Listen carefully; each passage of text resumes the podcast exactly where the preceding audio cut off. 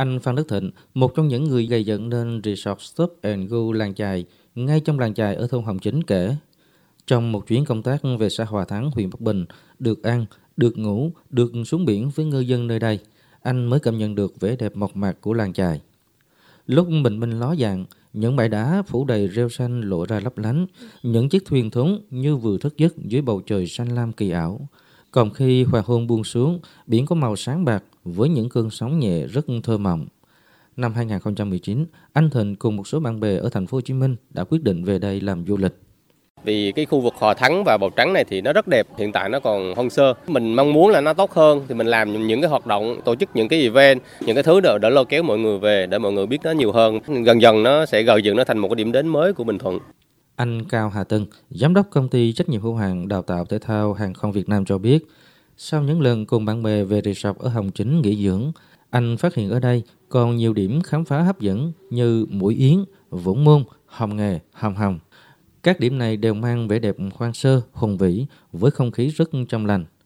Đặc biệt, Hồng Hồng còn đáp ứng được các yêu cầu đặt ra của môn dù lượng, một môn thể thao đang được nhiều người tập luyện hiện nay, nên ngày càng là điểm hút khách.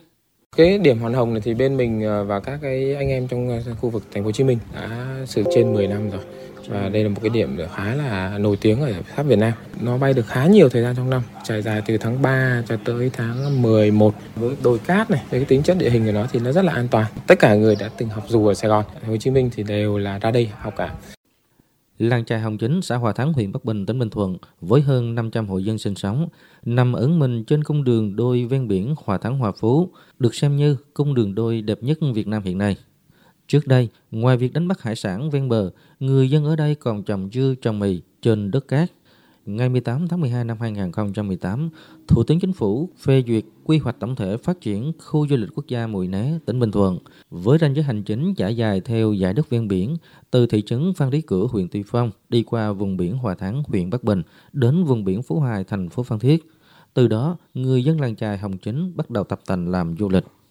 Anh Tăng Tiến Vinh, Phó Chủ tịch Ủy ban Nhân dân xã Hòa Thắng, huyện Bắc Bình, tỉnh Bình Thuận cho biết, đến nay, ngoài resort Stop and Go làng chài, còn có hơn 10 hộ kinh doanh dịch vụ lưu trú. Theo cái nghị quyết của ờ, Đại hội Đảng bộ nhiệm kỳ 2025 là mình từng bước chuyển dần từ kinh tế ờ, nông nghiệp sang là thương mại dịch vụ, du lịch. Du lịch thì gồm có là du lịch trên cát, du lịch vườn, và du lịch trên biển còn dịch vụ thì gồm là ăn uống nhà hàng khách sạn nhà nghỉ Làng chài Hồng Chính còn được ví như điểm kết nối giữa các danh thắng nổi tiếng tại Bình Thuận trên cung đường Hòa Thắng Hòa Phú. Từ đây, du khách có thể di chuyển tới tiểu sa mạc Sahara màu Trắng chỉ với 5 phút lái xe. Được xếp hạng là di tích quốc gia. Trong những năm gần đây, lượng khách du lịch đến với Bầu Trắng ngày càng tăng và đã đưa Bầu Trắng trở thành điểm đến không thể thiếu của du khách khi đến với Bình Thuận. Lượng khách tham quan trong 3 tháng đầu năm 2022 đạt gần 27.000 lượt khách, tăng gần 40% so cùng kỳ năm 2021. Trong đó đã có rất nhiều người chọn ghé thăm Hồng Chính.